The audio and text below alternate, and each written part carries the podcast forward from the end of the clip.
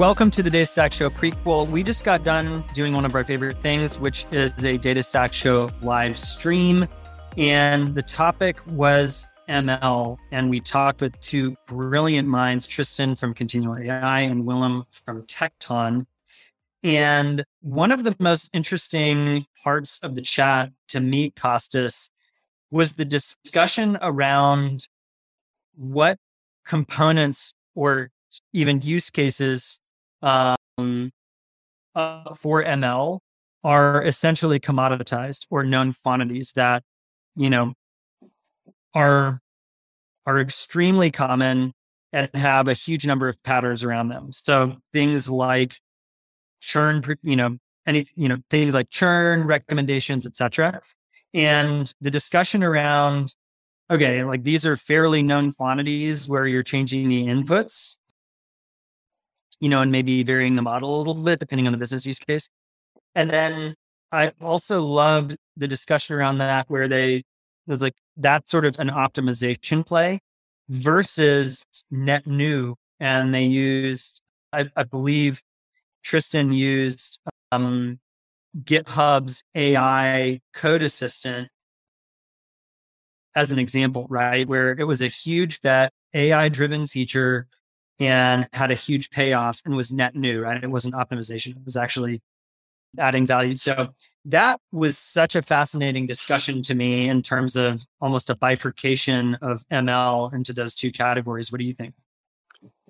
Yeah, I uh, I agree with you. I think, I mean, what I found like super interesting is that I think people, when we're talking about the ML, they are still the first thing that they recall is like you know, like self-driving cars and I don't know, like mm-hmm. AI generated art and like all that stuff. But at the end, I, this is like just like let's say the state of the state of the art right now, and it's probably like just like the tip of the iceberg. I think the real value in the markets and the economy out there comes from AI that is applied like on very structured data and to problems like yeah like churn prediction and optimization in logistics and you know like not boring boring stuff.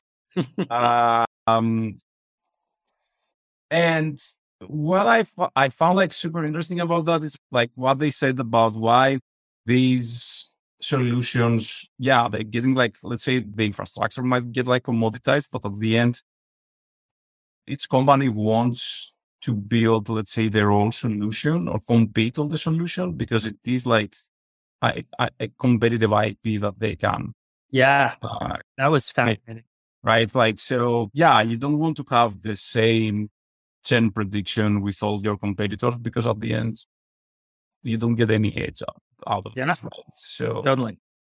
That's that, that was like a very interesting part of it. I think it resonates a lot with what like some investors at least say that like it's really difficult. Like it, it's like doesn't make sense to create, let's say, products or modes over like try to do that like over data and these kind of like solutions because at the end they end up be- being services because they need a lot of yep. customization for its customer. Yep.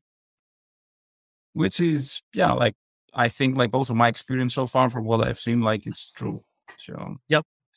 Totally agree. And you're definitely going to want to catch this one if you are working in or around ML. We talked about the state of ML ops infrastructure and tons of difficulties there. We talked about the gap between, you know, running ML models to drive insights and actually delivering, you know, outputs of models in real time, which is a huge technical gap. And then we also talked about the importance of open source in the ML space. So tons of fascinating stuff from two really smart people.